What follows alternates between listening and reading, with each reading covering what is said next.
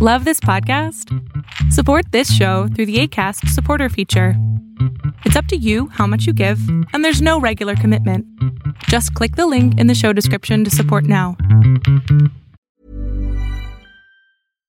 One size fits all seems like a good idea for clothes until you try them on. Same goes for healthcare. That's why United Healthcare offers flexible, budget friendly coverage for medical, vision, dental, and more. Learn more at uh1.com.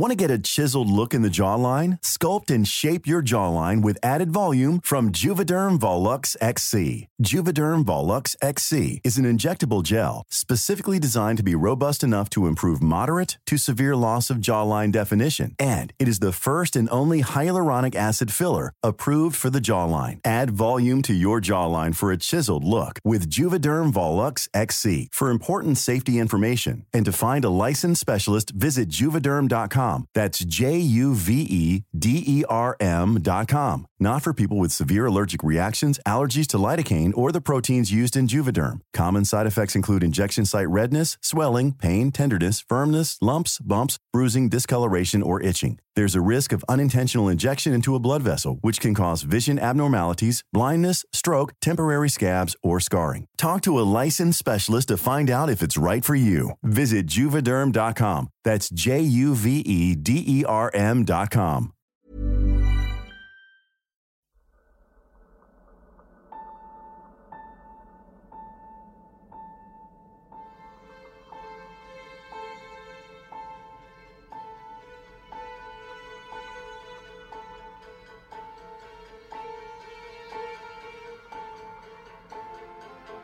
From the blackest corners of your mind, they call, pulling you deep into shadow, twisting your senses, keeping you from sleep.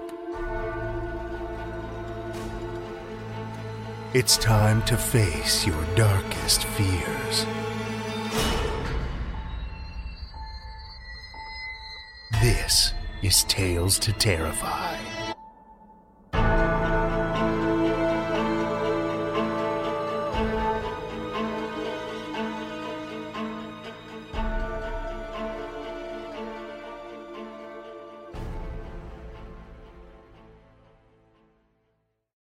Good evening, children of the night, and happy April 1st. As the new month dawns, I wanted to warn you, uh, I mean, excite and inform you, that we have a new flash fiction contest on its way. In order to provide as much advance notice as possible, I'll be putting the word out on the show throughout the month of April so you've got the chance to sharpen your quills and put pens to paper, or fingers to keys. Then the contest will open its wide, toothy maw on May 1st. And by then, I dearly hope you'll have something delicious to feed it. This time around, we don't have an image to inspire you, but rather a theme nautical horror. For those of you who have been listening for a while, you know it's a subgenre with a very special place in Seth's barnacle crusted heart. So, we figured the more advance warning we can give, the tastier the morsels you output should surely be. I'll share more details with you in the coming weeks. But if aquatic inspiration strikes under 2,000 words, by all means, get writing. I'd also like to remind you that Tales to Terrify is still open for regular submissions, too. Maybe your creepy neighbor has some terrifying manic scribblings that they've been marking on their apartment wall. Perhaps your nearest and dearest loved ones have horrific tomes of their work hidden in the recesses of your ancestral family home. Heck, maybe you've even got some horrible stories of your own hidden away. We want them. In particular, we'd love to get our claws on more stories from diverse voices. Whether that means gender, culture, or whatever else, representing a wide range of voices in horror literature is something that's always been important to us. But that means we need your help to spread the word. TalesToTerrify.com slash submissions is where you can send any hapless victims, I mean new additions, to our roster of talented authors. Our deepest, darkest thanks goes out this week to Susan Masick and Rhiannon. Thank you for feeding the darkness with your generosity and keeping our souls intact a while longer. We appreciate it so much. Patreon.com slash Tales to Terrify, of course, is where you, if you're not already a member, can sign up. Speaking of our audio fiction obligations, though, I think it's time for us to fetch you a dark tale. We have one longer story for you this evening, which comes from KJ Parker. Over the last 40 years, KJ Parker, aka Tom Holt, has published over 60 novels, a dozen or so novellas, and a hatful of short stories. He won the World Fantasy Award two years running for Best Novella, but that was a long time ago. When not writing, he raises cows and pigs on a very small plot of land in the southwest of England and makes things out of wood and metal. Children of the Night, join me for K.J. Parker's A Rich Full Week, first published in Sword and Dark Magic, the New Sword and Sorcery 2010, as well as Academic Exercises an anthology of short stories and novellas in 2014. Ryan Reynolds here from Mint Mobile. With the price of just about everything going up during inflation, we thought we'd bring our prices down. So to help us, we brought in a reverse auctioneer, which is apparently a thing. Mint Mobile unlimited premium wireless. Ready to get 30, 30, bit to get 30, bit to get 20, 20, 20, bit to get 20, 20, bit to get 15, 15, 15, 15 just 15 bucks a month. So, Give it a try at mintmobile.com/switch. slash $45 up front for 3 months plus taxes and fees. Promo rate for new customers for limited time. Unlimited more than 40 gigabytes per month slows. Full terms at mintmobile.com. Ready to pop the question? The jewelers at BlueNile.com have got sparkle down to a science with beautiful lab-grown diamonds worthy of your most brilliant moments. Their lab-grown diamonds are independently graded and guaranteed identical to natural diamonds, and they're ready to ship to your door. Go to BlueNile.com and use promo code LISTEN to get $50 off your purchase of $500 or more. That's code LISTEN at BlueNile.com for $50 off. BlueNile.com code LISTEN. This is Paige, the co-host of Giggly Squad, and I want to tell you about a company that I've been loving, Olive and June. Olive and June gives you everything that you need for a salon quality manicure in one box. And if you break it down, it really comes out to $2 a manicure, which is absolutely insane. It's also so easy to get salon worthy nails at home with Olive and June. The difference between how your nails used to look when you did them yourself and now with the Mani system is a complete game changer. The best thing about Olive and June too is it's a quick dry. Dries in about one minute, lasts for five days, and full coverage in up to one to two coats. Visit oliveandjune.com slash perfectmani20 for 20% off your first system. That's oliveandjune.com slash perfectmani20 for 20% off your first system system.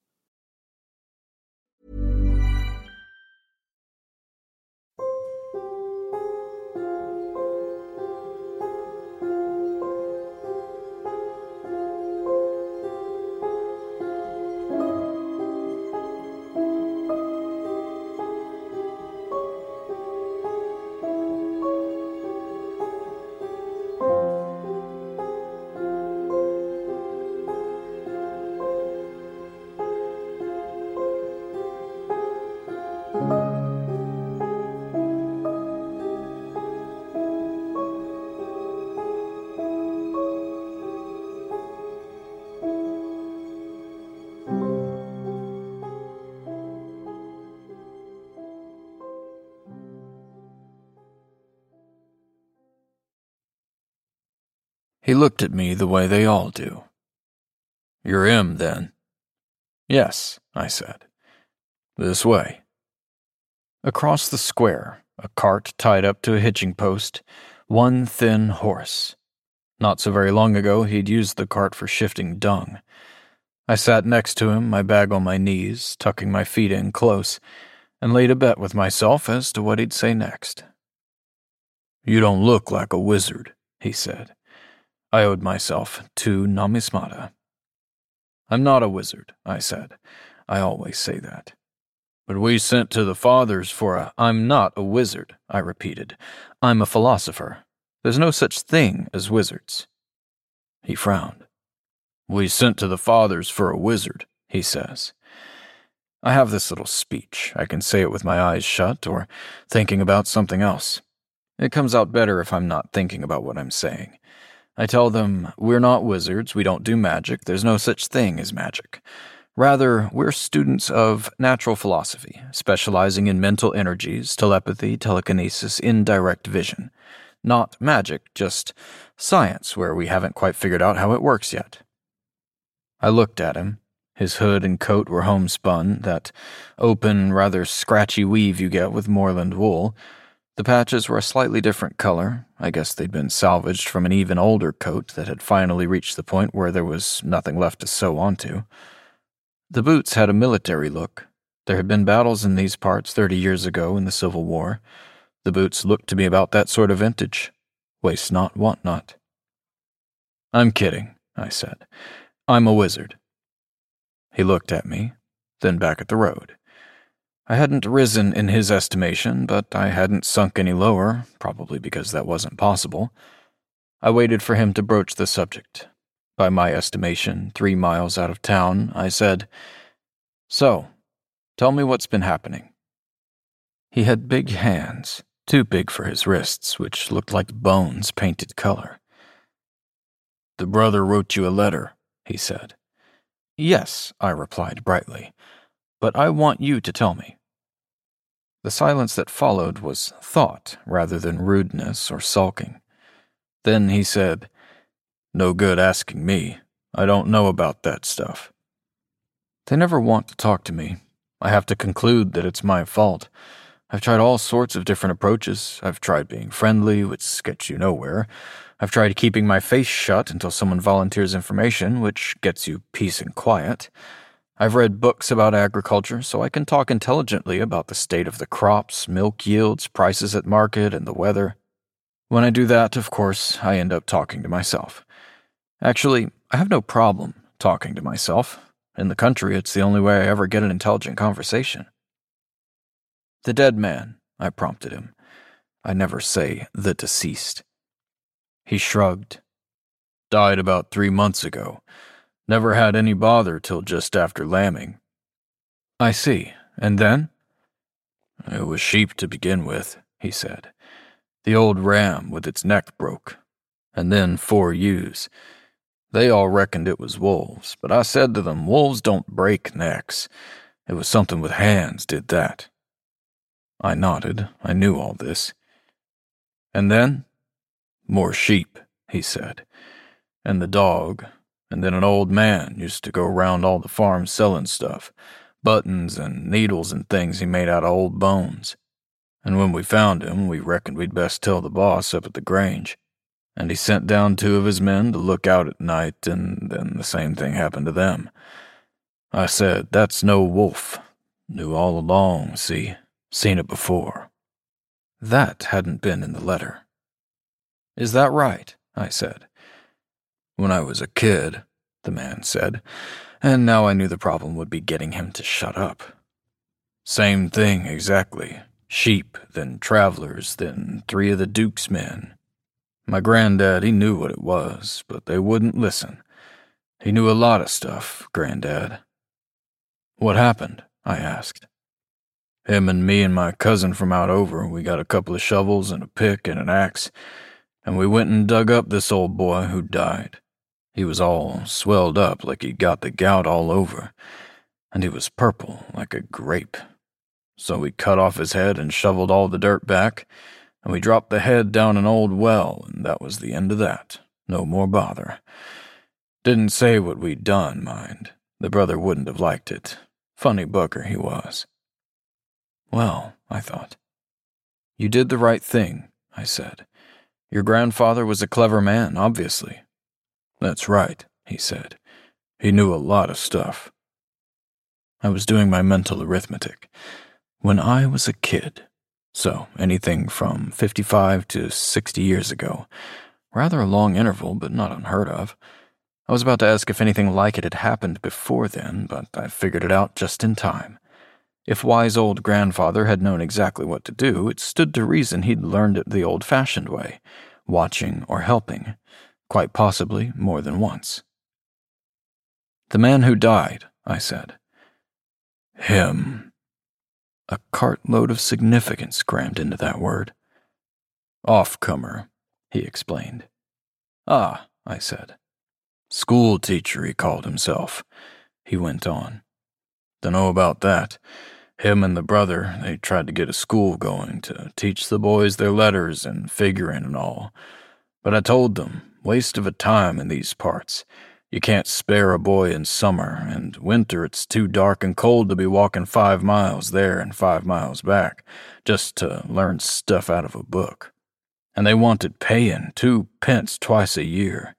People round here can't afford that for a parcel of old nonsense. I thought of my own childhood and said nothing. Where did he come from? Down south.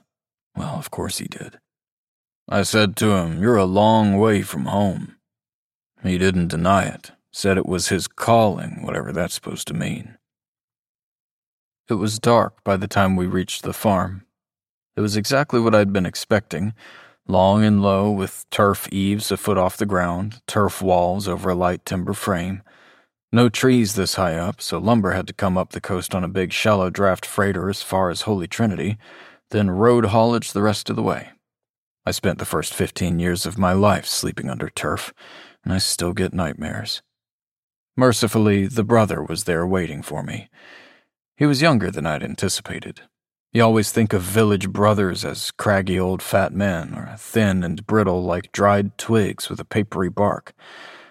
Brother Stauracius couldn't have been much over thirty. A tall, broad shouldered man with an almost perfectly square head, hair cropped short like winter pasture, and pale blue eyes. Even without the habit, nobody could have taken him for a farmer. I'm so glad you could come, he said, town voice, educated, rather high for such a big man. He sounded like he meant it. Such a very long way. I hope the journey wasn't too dreadful. I wondered what he'd done wrong to have ended up here. Thank you for your letter, I said. He nodded, genuinely pleased. I was worried. I didn't know what to put in and to leave out. I'm afraid I've had no experience with this sort of thing, none at all. I'm sure there must be a great deal more you need to know. I shook my head. It sounds like a textbook case, I said. Really? He nodded several times, quickly. I looked it up in statutes and procedures naturally, but the information was very sparse, very sparse indeed. Well, of course, obviously, this sort of thing has to be left to the experts. Further detail would only encourage the ignorant to meddle. I thought about grandfather. Two shovels and an axe, job done. But not quite, or else I wouldn't be here. Quite, I said. Now, you're sure there were no other deaths within six months of the first attack? Quite sure, he said, as though his life depended on it. Nobody but poor Anthemius. Nobody had asked me to sit down, let alone take my wet boots off. The hell with it. I sat down on the end of a bench. You didn't say what he died of. Exposure. Brother Stauracius looked very sad. He was caught out in a snowstorm and froze to death. Poor man. Near here. Actually, no. A slight frown, like a crack in a wall. We found him about two miles from here, as it happens, on the big pasture between the mountains and the river a long way from anywhere, so presumably he lost his way in the snow and wandered about aimlessly until the cold got to him. I thought about that. On his way back home, then? I suppose so, yes. I needed a map. You almost always need a map, and there never is one. If ever I'm emperor, I'll have the entire country surveyed and mapped, and copies of each parish hung up in the temple vestries. I don't suppose it matters, I lied. You'll take me to see the grave. A faint glow of alarm in those watered down eyes. In the morning. Of course, in the morning, I said. He relaxed just a little. You'll stay here tonight, of course. I'm afraid the arrangements are a bit. I was brought up on a farm, I said. Unlike him. That's all right then, he said. Now, I suppose we should join our hosts. The evening meal is served rather early in these parts. Good, I said. Sleeping under turf is like being in your grave. Of course, there's the rafters. That's what you see when you look up, lying wide awake in the dark. Your eyes get the hang of it quite soon, diluting the black into gray into a palette of pale grays. You see rafters, not the underside of turf and the smoke hardens it off so it doesn't crumble. You don't get worms dropping on your face, but it's unavoidable. No matter how long you do it, no matter how used you are to it, you lie there, and the thought crosses your mind as you stare at the underside of grass. Is this what it'll be like? The answer, of course, is no. First, the roof will be considerably lower. It'll be the lid of a box, if you're lucky enough to have one, or else no roof at all, just dirt chucked on your face. Second, you won't be able to see it because you'll be dead. But you can't help wondering. For a start, there's temperature. Turf is a wonderful insulator, keeps out the cold in winter and the heat in summer. What it doesn't keep out is the damp. It occurs to you as you lie on your back there, so long as they bury me in a thick shirt, won't have to worry about being cold or too hot in summer. But the damp could be a problem. Gets into your bones. A man could catch his death. It's while you're lying there, everybody else is fast asleep, no imagination, no curiosity, or they've been working so hard all day they just sleep no matter what, that you start hearing the noises. Actually, turf's pretty quiet doesn't creak like wood gradually settling, and you don't get drips from leaks. What you get is the thumping noises over your head clump, clump, clump. Then a pause, then clump, clump, clump. They tell you when you're a kid and you ask that it's the sound of dead men riding the roof tree.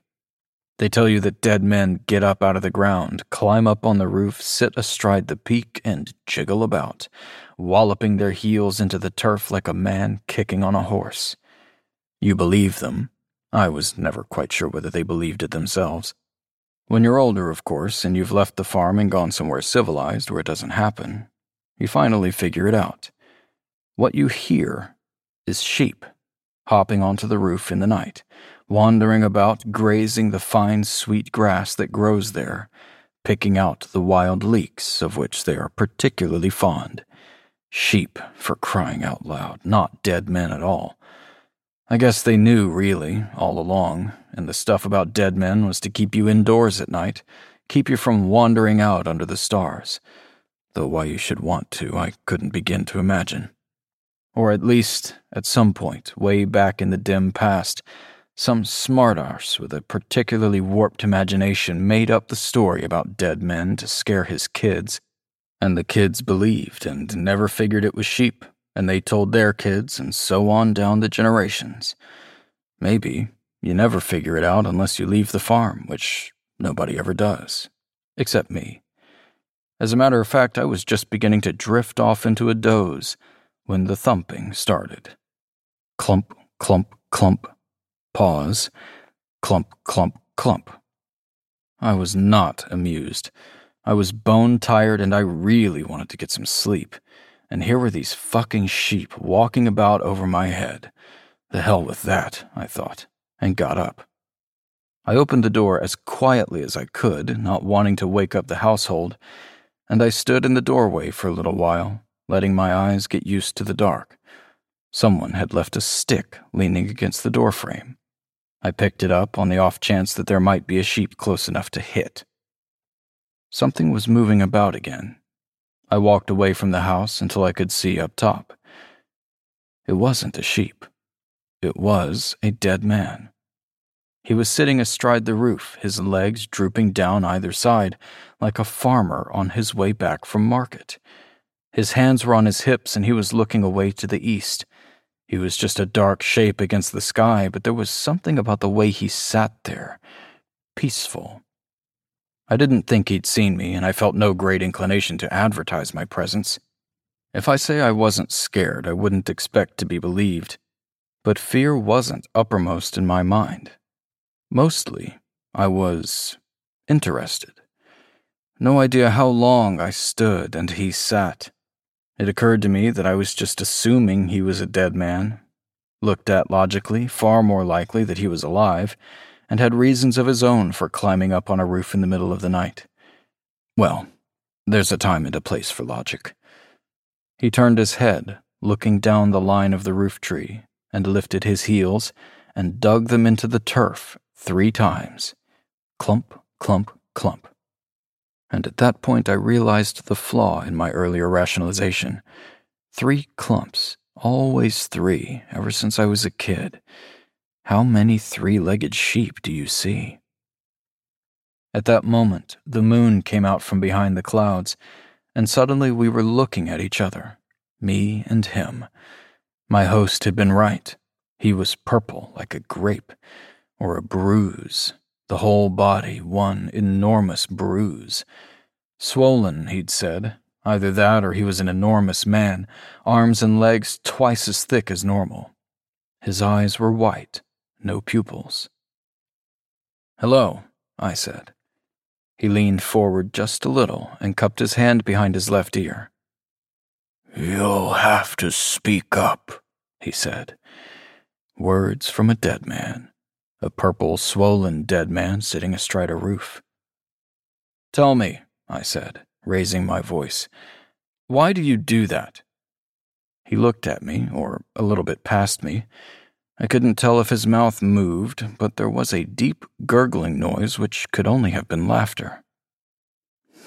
what? Ride on the house like it's a roof, I said. His shoulders lifted, a slow, exaggerated shrug, like he didn't know what a shrug was, but was copying one he'd seen many years ago. I'm not sure, he said. I feel the urge to do it, so I do it. Well, I thought, one of the great abiding mysteries of my childhood not quite cleared up.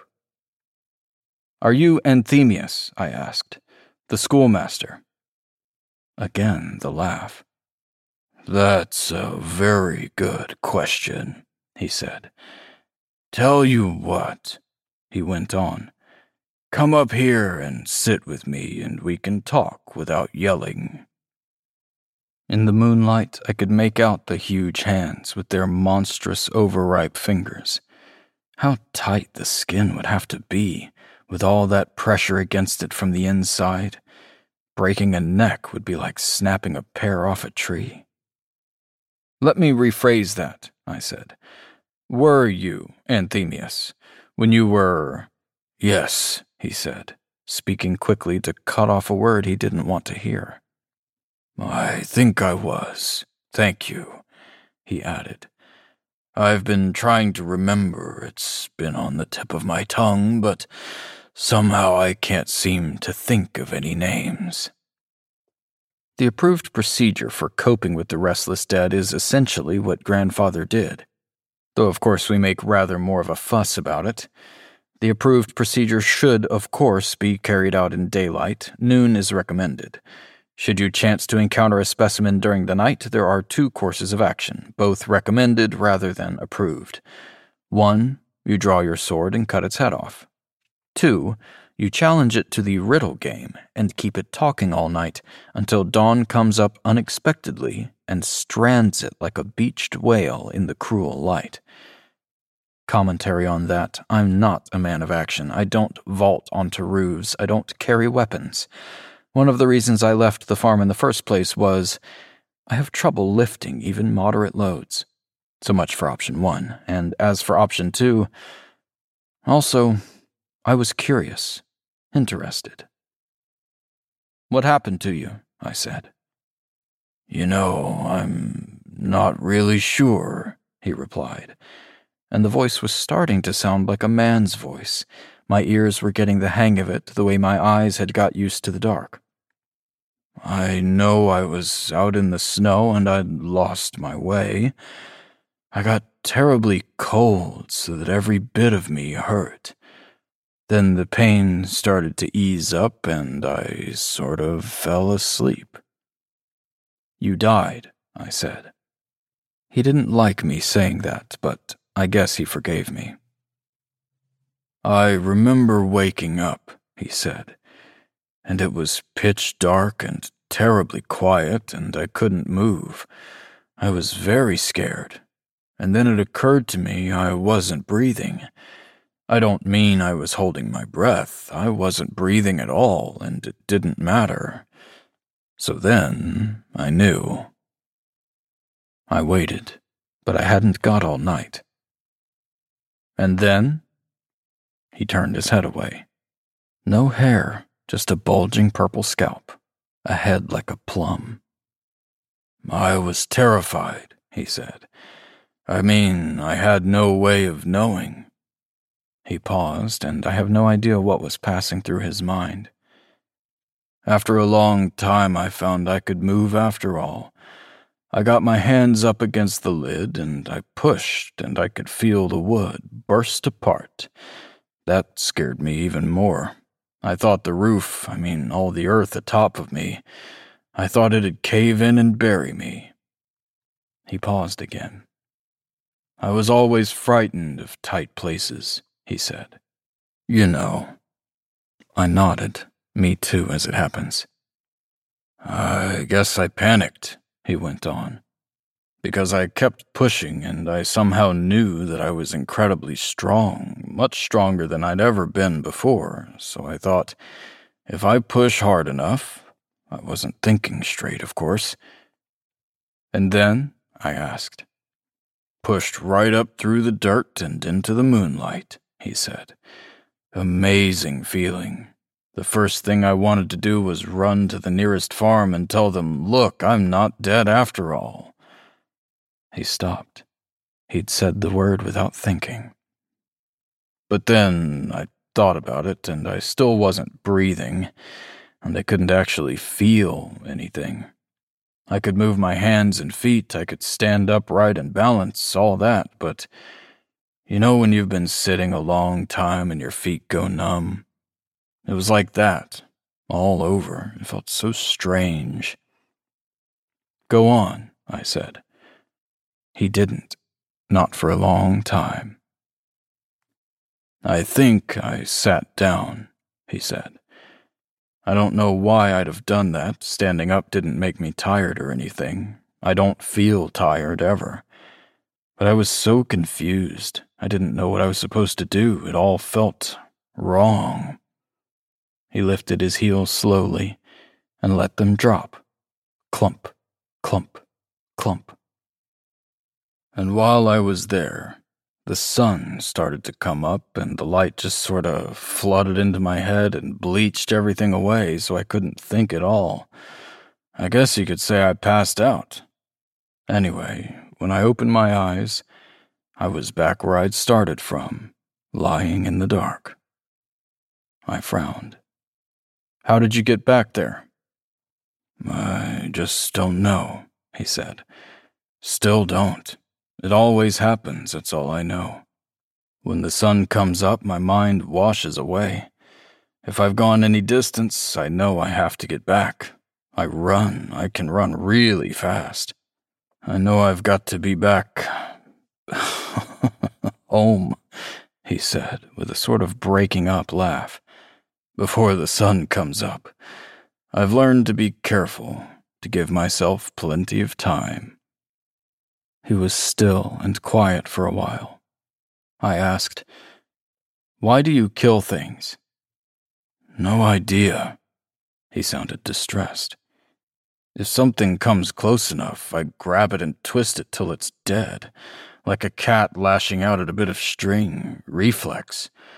I just know it's something I have to do. I nodded. Do you go looking? Yes. He mumbled the word like a kid admitting a crime. Yes, I do. I do my best to keep away from where there might be people. It's all the same to me sheep, foxes, men. I'd go a long way into the mountains if I could, but I have to stay close so I can get back in time. I'd been debating with myself, and I knew I had to ask. What were you? I said. What did you do? He didn't answer. I repeated the question. Like you said, he replied. I was a school teacher. Before that. When he answered, it was against his will. The words came out slow, flat. He spoke because he had to. I was a brother, he said. When I was thirty, they said I should apply to the order. They thought I had the gift and the brains and the application and the self discipline. I passed the exam and I was at the studium for five years. Like you, he added. I let that go. You joined the order? No. The flat voice had gone. There was a flare of anger. No, I failed matriculation. I retook it the next year, but I failed again. They sent me back to my parish, but by then they'd got someone else, so I ended up wandering about looking for teaching work, letter writing, anything I could do to earn a living. There's not a lot you can do, of course. Suddenly I felt bitter cold right through. Took me a moment to realize it was fear. So you came here, I said, just to keep him talking. Eventually. A lot of other places first, but here's where I ended up. He lifted his head abruptly. They sent you here to deal with me, am I right? I didn't reply. Of course they did, he said. Of course, I'm a nuisance, a pest, a menace to agriculture. You came here to dig me up and cut my head off. This time I was the one who had to speak against my will. Yes. Of course, he said. But I can't let you do that. It's my. He'd been about to say life. Presumably, he tried to find another way of phrasing it, then gave up. We both knew what he meant. You passed the exams, then, he said. Barely, I replied. 207th out of 220. Which is why you're here. His white eyes in the ash white moonlight. That's right, I said. They don't give out research posts if you come 207th. He nodded gravely. Commercial work, he said.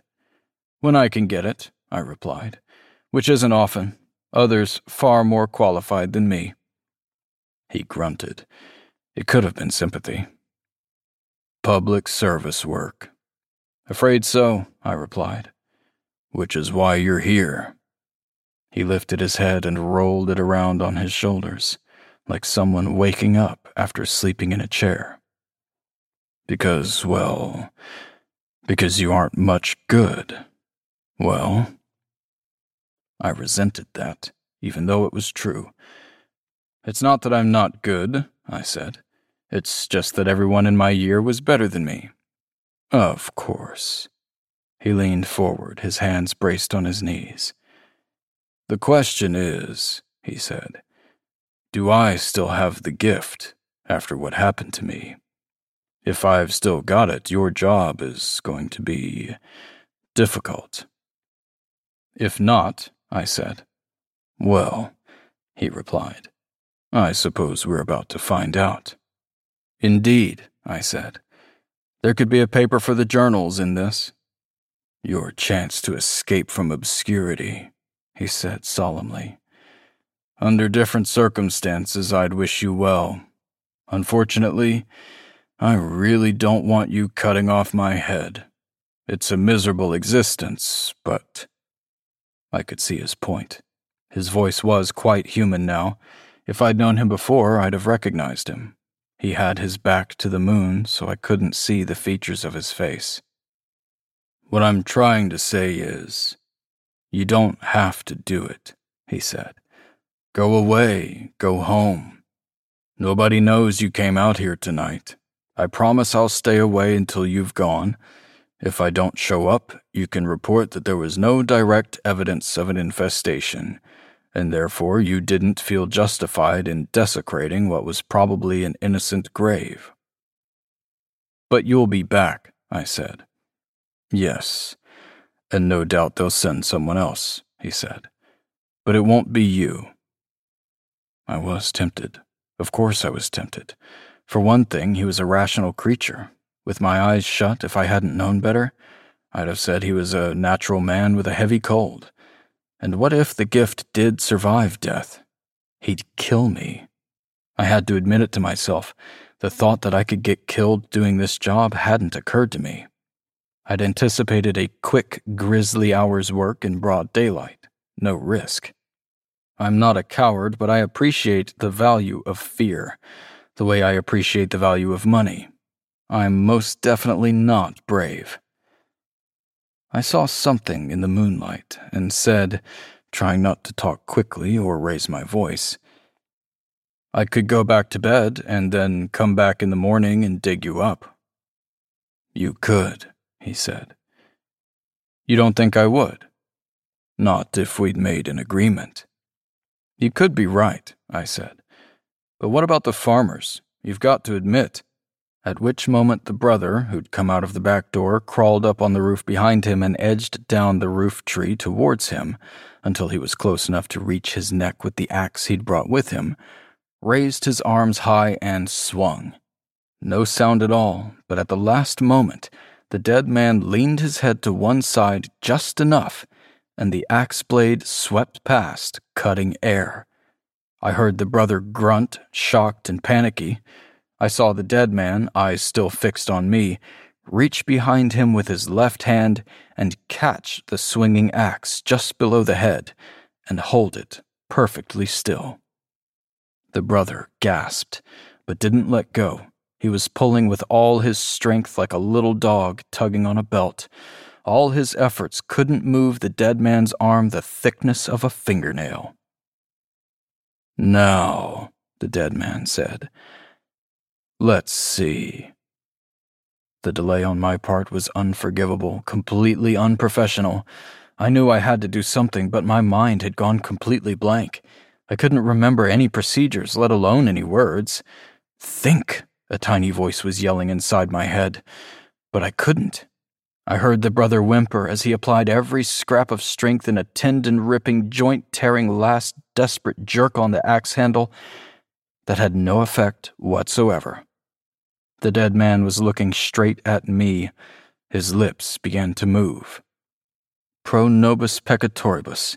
Not the obvious choice, not even on the same page of the book, but it was the only procedure I could think of. Unfortunately, it's one I've always had real difficulties with. You reach out your hand that is not a hand, extend the fingers that aren't fingers. I'm all right as far as that. And then I tend to come unstuck. What I was thinking was, so he failed the exam and I passed, yes, but maybe the reason he failed was he didn't read the questions through properly, or he spent so long on part one that he didn't leave himself enough time for two and three. Maybe He's really good, just unlucky in exams. I was mumbling, Sol invicte ora pro nobis peccatoribus in die periculi. Of course, there's a school of thought that says the magic words have no real effect whatsoever, they're just a way of concentrating the mind. I tend to agree. Why should an archaic prayer in a dead language to a god nobody's believed in for 600 years have any effect on anything at all? Ora pro nobis peccatoribus, I repeated urgently. Nobis peccatoribus in die periculi. It worked. It can't have been the words, of course, but it felt like it was the words. I was in, I was through, I was inside his head. There was nothing there. Believe me, it's true, nothing at all. Like walking into a house where someone's died and the family have been in and cleared out all the furniture. Nothing there, because I was inside the head of a dead man, albeit a dead man who was looking at me reproachfully out of blank white eyes while holding an axe absolutely still.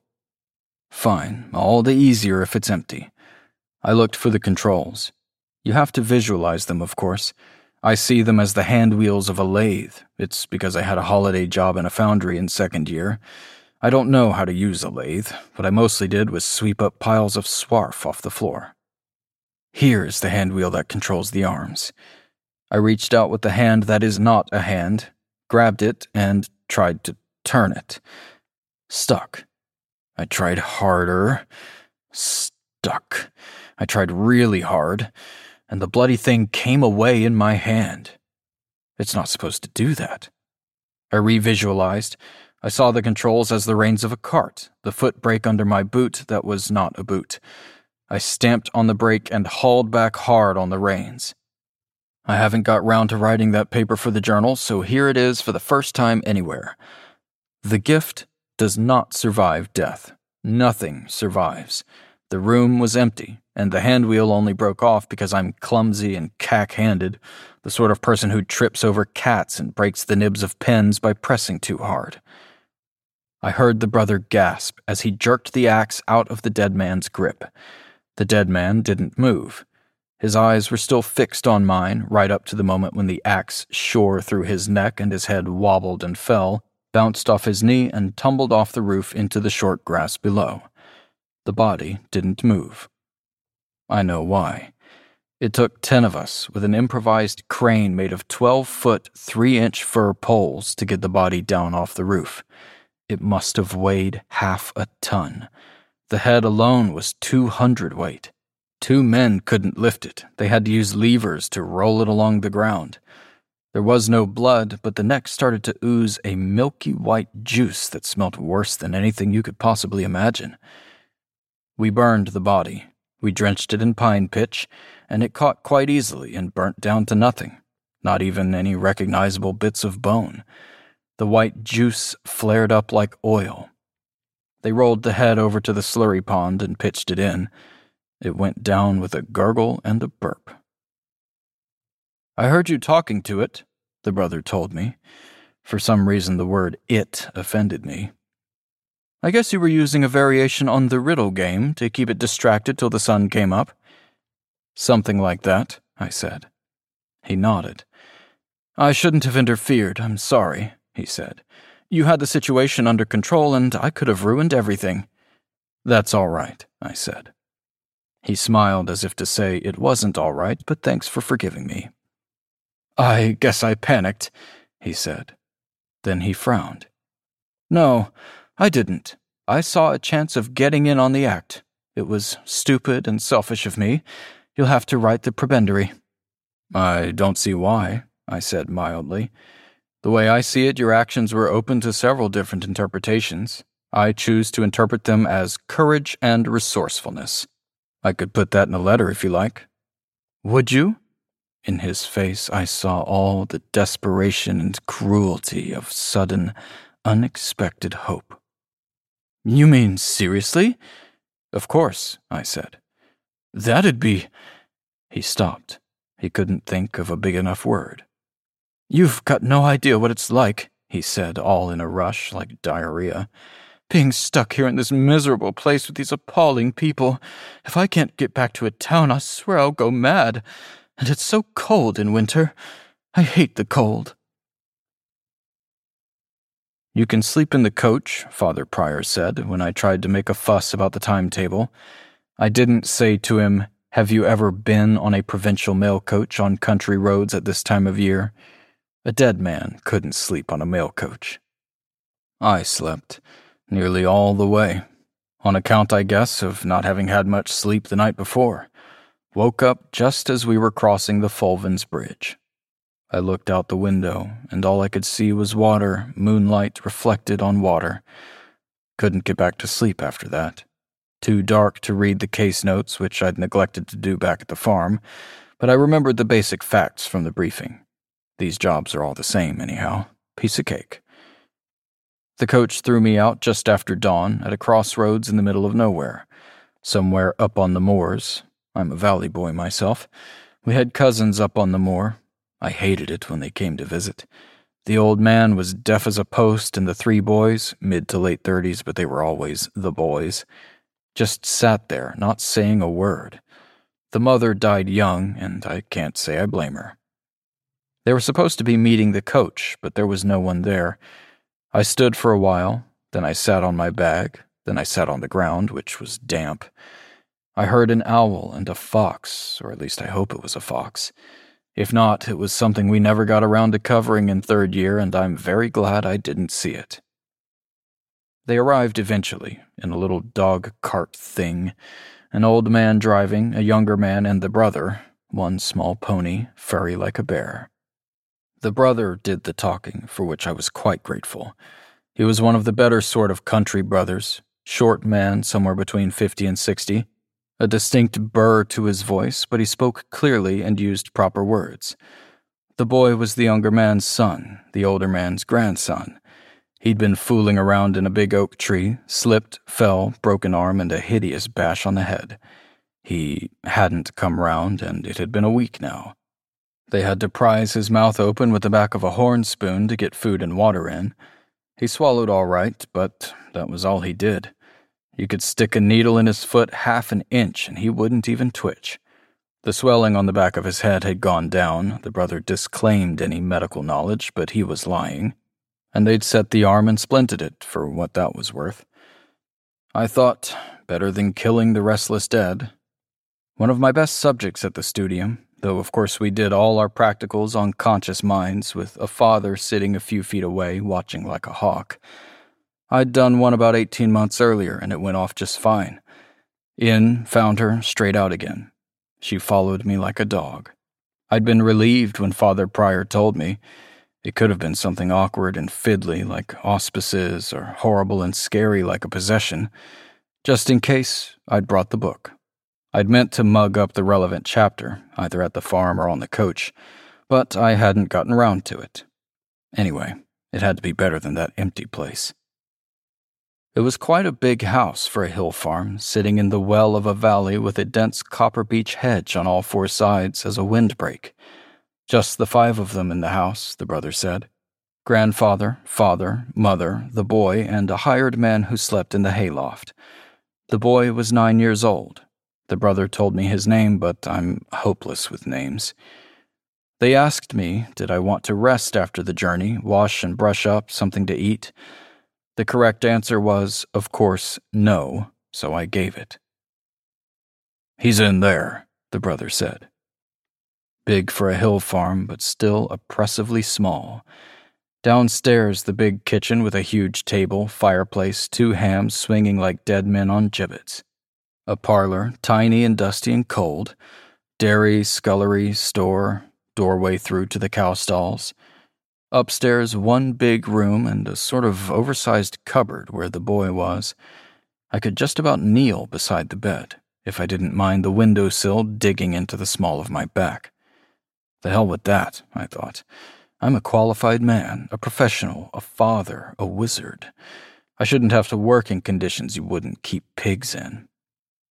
Take him downstairs, I said. Put him on the kitchen table.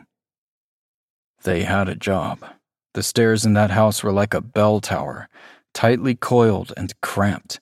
Father and grandfather did the heavy lifting while I watched. It's an odd thing about me. Sometimes the more compassion is called for, the less I'm capable of feeling it. I offer no explanation or excuse. He shouldn't have been moved, the brother hissed in my ear just loud enough so everyone could hear. In his condition. Yes, thank you, I said in my best arrogant city bastard voice. I couldn't say why I was behaving like this. Sometimes I do. Now, if you'll all stay well back, I'll see what I can do. I looked at the boy, and I could remember the theory perfectly every last detail, every last lecture note. His eyes were closed, he had a stupid face, fat, girly lips, fat cheeks. If he lived, he'd grow up tall, solid, double chinned, gormless, the son of the farm. Pork fat and home brewed beer. He'd be spherical by the time he was forty, strong enough to wrestle a bullock to its knees. Slow and tireless, infuriatingly calm, a man of few words. Respected at market, shrewd and fat, his bald patch hidden under a hat that would never come off, probably not even in bed. A solid, productive life which it was my duty to save. Lucky me.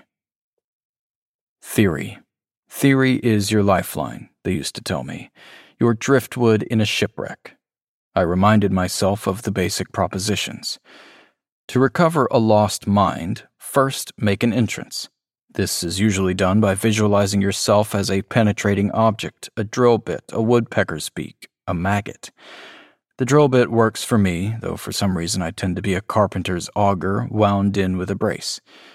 I go in through the spiral flakes of waste bone thrown clear by the wide grooves of the cutter. I assume it's from some childhood memory watching Granddad at work in the barn. You're not really supposed to use personal memories, but it's easier for someone with my limited imagination. Once you're in, first ward immediately, because you never know what might be waiting for you in there. I raised first ward as soon as I felt myself go through. I use scutum fidei, visualize a shield, mine's around with a hole in it at 12 o'clock so I can see what's going on. I peered through the hole. No nasty creatures with dripping fangs crouched to pounce, which was nice. Count to ten and lower the shield slowly. I looked around.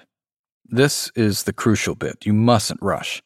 How long it takes depends on the strength of your gift, so, naturally, I take ages. The light gradually increases. First things first, get your bearings. Orientate yourself, taking special care to get a fix on the point you came in by. Well, obviously, if you lose your entry point, you're stuck. In someone else's head forever. You really don't want that. I lined up the corners of a ceiling, drawing diagonal lines and fixing on their point of origin, measuring the angles with my imaginary protractor. It's brass with numbers in Gothic italic. 10575. Repeat the numbers four times out loud to make sure they're loaded into memory. Fine. Now I know where I am and how to get out again. 10575. Now then, let the dog see the rabbit. I was in a room. It's nearly always an interior with kids, practically guaranteed it's their bedroom or the room they sleep in, depending on social class and domestic arrangements. In all relevant essentials, it was the room upstairs I had carried him down from. Excellent. Nice and small, not many places to hide anything. So much easier when you're dealing with the subject of limited intelligence. I visualized a body for myself. I tend not to be me. With children, it's usually best to be a nice lady, the kid's mother if possible, I'm not good enough to do specific people, and I have real problems being women, so I was a nice old man instead. Hello, I said. Where are you? Don't worry if they don't answer. Sometimes they do, sometimes they don't. I walked round the bed, knelt down, looked under it. There was a cupboard, one of those triangular jobs wedged in a corner. I opened that. For some reason, it was full of the skins and bones of dead animals. None of my business. I closed it. I pulled the covers off the bed and lifted the pillow. Odd, I thought, and touched base with theory. The boy must still be alive, or else there would be no room. If he's alive, he must be in here somewhere. He can't be invisible, not inside his own head. He can, of course, be anything he likes, so long as it's animate and alive. A cockroach, for example, or a flea. I sighed. I get all the rotten jobs. I adjusted the scale, making the room five times bigger. Go up in easy stages. If he was being a cockroach, he'd now be a rat sized cockroach. If he was being a rat, of course, he'd be cat sized and capable of giving me a nasty bite. I used Lorica, just in case. I looked under the bed again. I visualized a clock in the middle of the wall opposite the door. It told me I'd been inside for 10 minutes. The recommended maximum is 30. Really, first rate practitioners have been known to stay in for an hour and still come out more or less in one piece. That's material for a leading article in the journals. I searched again, this time paying more attention to the contents of the cupboard. Dried, desiccated animal skins, squirrels, rabbits, rats. No fleas, mites, or ticks. So much for that theory. I visualized a glass jug to represent my energy level. You can use yourself up surprisingly quickly and not know it. Just as well I did. My jug was a third empty. You want to save at least a fifth just to get out again. I visualized calibrations so as to be sure. Quick think. The recommended course of action would be to visualize a tracking agent spaniel, terrier, ferret. But that takes a fair chunk of your resources. Also, it burns energy while it's in use, and getting rid of it takes energy too. I drew a distinct red line on my measuring jug and a blue line just above it. The alternative to a tracker is to increase the scale further. Twenty times, say, in which case your cockroach will be a wolf sized monster that could jump you and bite your head off. I was still running Lorica, but any effective ward burns energy. If I found myself with a fight on my hands, I could dip below that essential red line in a fraction of a second. No, the hell with that. I visualized a terrier. I'm not a dog person, so my terrier was a bit odd. Very short, stumpy legs, and a rectangular head. Still, it went at it with great enthusiasm, wagging its imaginary tail and making little yapping noises. All around the room, nose into everything. Then, it sat on the floor and looked at me as if to say, Well? Not looking good. My jug was half empty. I'd used up my repertoire of approved techniques and found nothing. Just my luck to get a special case, a real collector's item. Senior research fellows would be fighting each other for the chance of a go at this one, but I just wanted to get the job done and clear out. Wasted on me, you might say. I vanished the dog. Quick think. There had to be something else I could try, but nothing occurred to me. Didn't make sense. He had to be in here somewhere, or there'd be no room. He couldn't be invisible. He could only turn himself into something he could imagine, and it had to be real, so no fantasy creatures the size of a pinhead. At five times magnification, a red mite would be plainly visible. Also, the dog would have found it. Tracking agents, even inferior ones visualized by me, smell life. If he was in here, the dog would have found him. So, as required by procedure, I considered abandoning the attempt and getting out. This, of course, would mean the boy would die. You can't go back in twice, that's an absolute. I'd be within my rights, faced with an enigma on this scale. The failure would be noted on my record, of course, but there'd be an annotation no blame attaches. And it wouldn't be the first time, not by a long way. The kid would die, not my problem. I'd have done my best, and that's all you have to do. Or I could think of something. Such as what? They tell you, be wise, don't improvise. If in doubt, get out. Making stuff up as you go along is mightily frowned on, in much the same way as you're not encouraged to fry eggs in a fireworks factory. There's no knowing what you might invent, and outside controlled conditions, invention could lead to the Cartographic Commission having to redraw the maps for a whole country. Or you could make a hole in a wall, which is the worst thing anybody can do. At the very least, I'd be sure to end up in front of a board, facing charges of unauthorized innovation and divergence. Saving the life of some farm kid would be an excuse, but not a very good one. I could think of something, such as. There's no such thing as magic. Instead, there's the science we don't properly understand, not yet.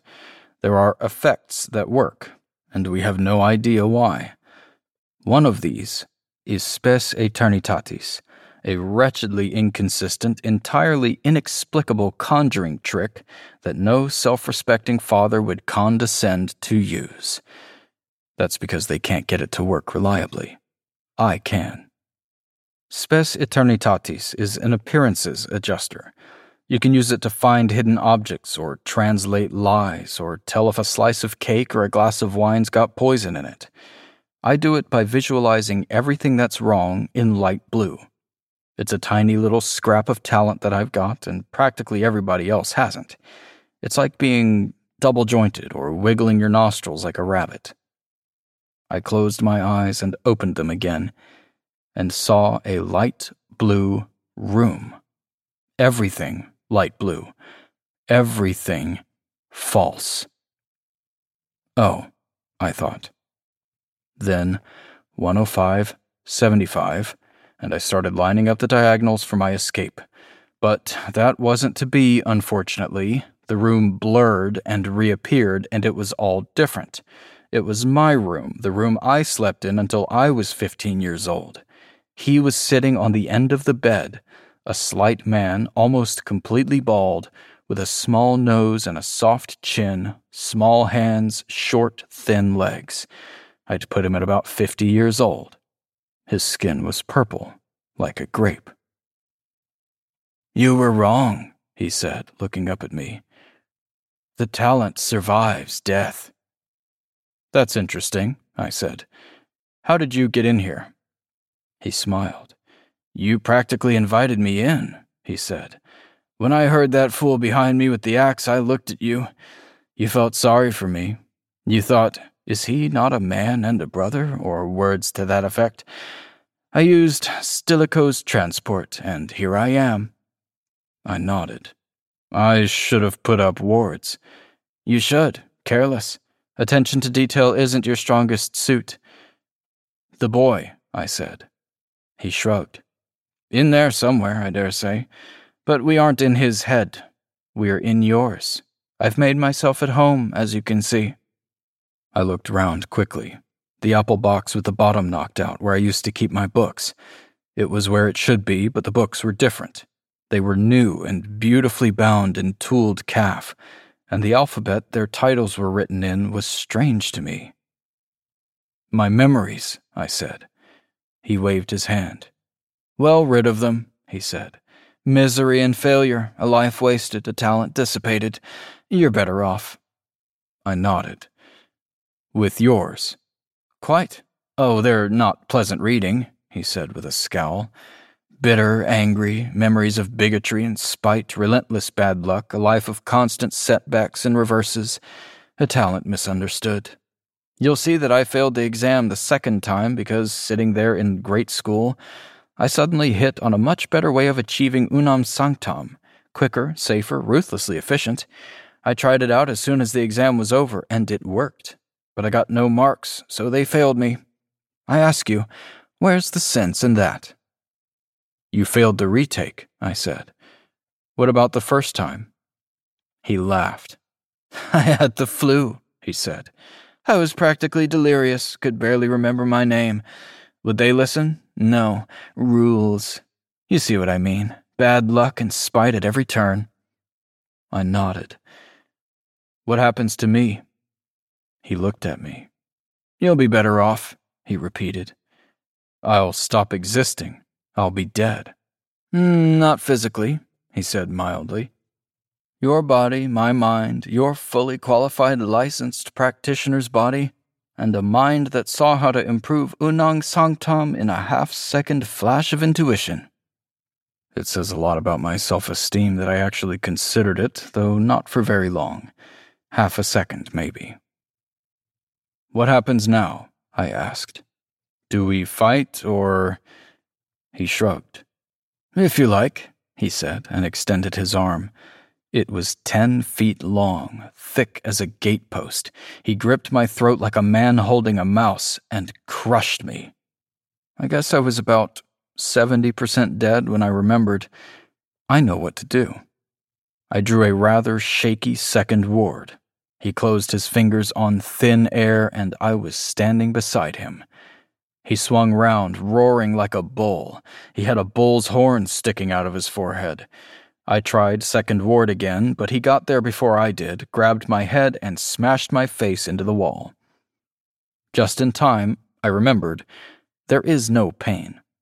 I used small mercies, softening the wall into felt, and slipped through his fingers. I was smoke. I hung above him in a cloud. He laughed and fetched me back with vis mentis. The back of my head hit the floor, which gave way like a mattress. I became a spear, and buried myself in his chest. He used second ward and was on the other side of the room. You fight like a first year, he said, which was true. I clenched my mind like a fist, the walls closing in on him, squashing him like a spider under a boot. I felt him like a nail right through the soul. Back to First Ward, and we stood glowering at each other in opposite corners of the room. You can't beat me, he said. I'll wear you down and you'll simply fade away. Face it, what the hell have you got to live for? Valid point. All right then, I said. His eyes opened wide.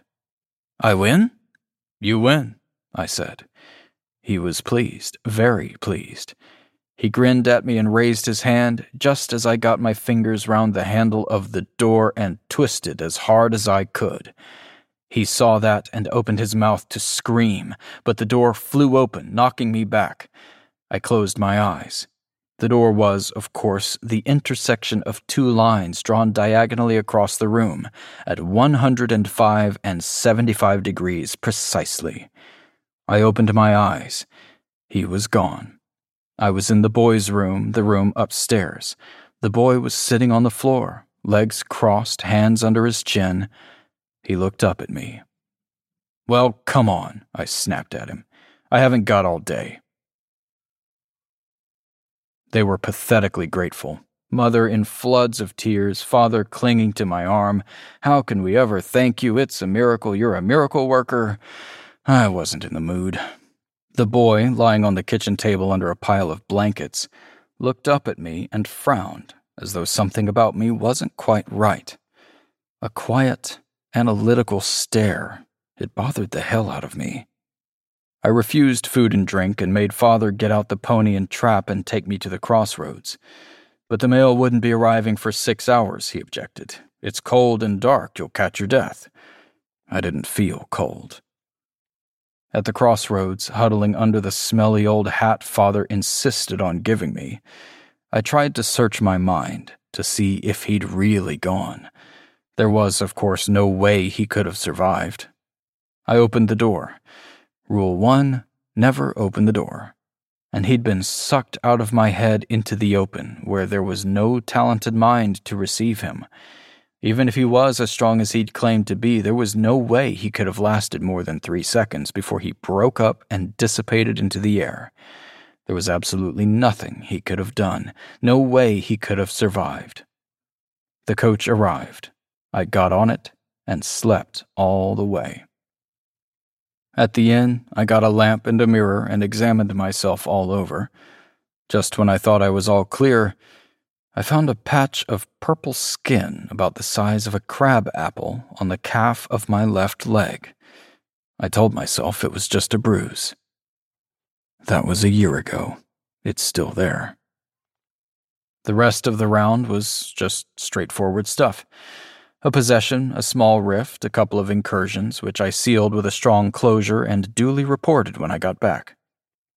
Since then, I've volunteered for a screening been to see a couple of counselors, bought a pair of full length mirrors, and I've been promoted. Field officer, superior grade. They're quite pleased with me, and no wonder. I seem to be getting better at the job all the time. And I'm writing a paper, would you believe? Modifications to Unam Sanctam. Quicker, safer, much more efficient. So blindingly obvious, I'm surprised no one's ever thought of it before. Father Prior is surprised, but pleased. I don't know what's got into you, he said.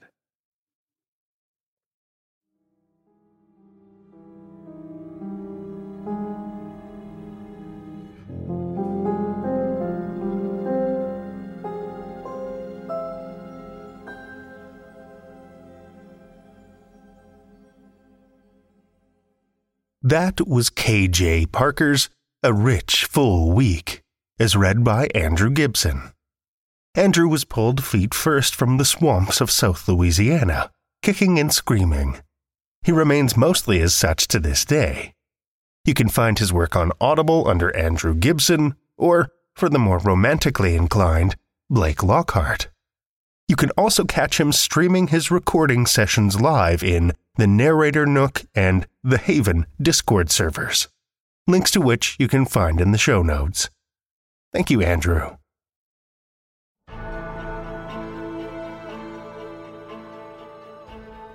Well, children of the night, the hour is late, and we've run out of tales to tell. For now. Tales to Terrify is made possible by the tremendous generosity of our supporters on Patreon and PayPal.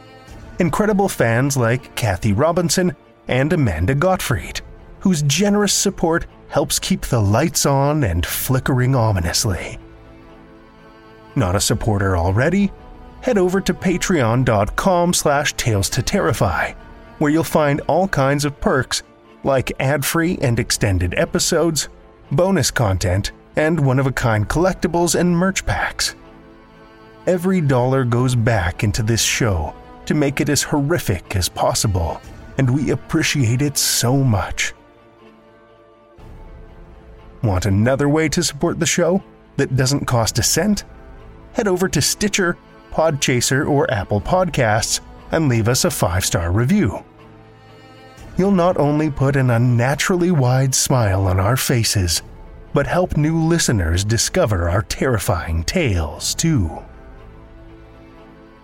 Now you can share your love of the show out in the world with some Tales to Terrify merch.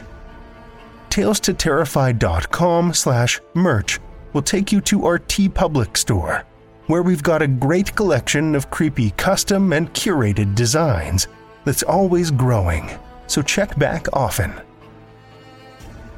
Tales to Terrify is produced by Seth Williams, Meredith Morgenstern, Andrew Gibson, and myself, Drew Sebastini, with original theme by Nebulus Entertainment. Tales to Terrify is distributed under a Creative Commons Attribution, Non Commercial, No Derivatives license.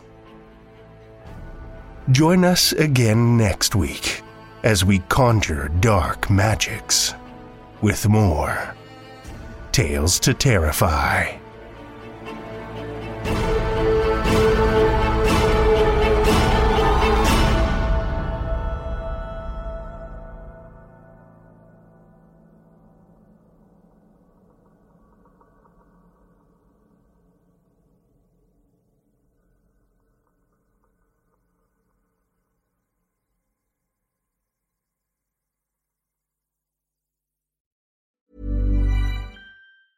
Hi, I'm Daniel, founder of Pretty Litter. Did you know cats tend to hide symptoms of sickness and pain? I learned this the hard way after losing my cat, Gingy. So I created Pretty Litter, a health monitoring litter that helps detect early signs of illness by changing colors, saving you money and potentially your cat's life. Pretty Litter is veterinarian developed, and it's the easiest way to keep tabs on your fur baby's health right at home. Go to prettylitter.com and use code ACAST for 20% off your first order and a free cat toy. Terms and conditions apply. See site for details.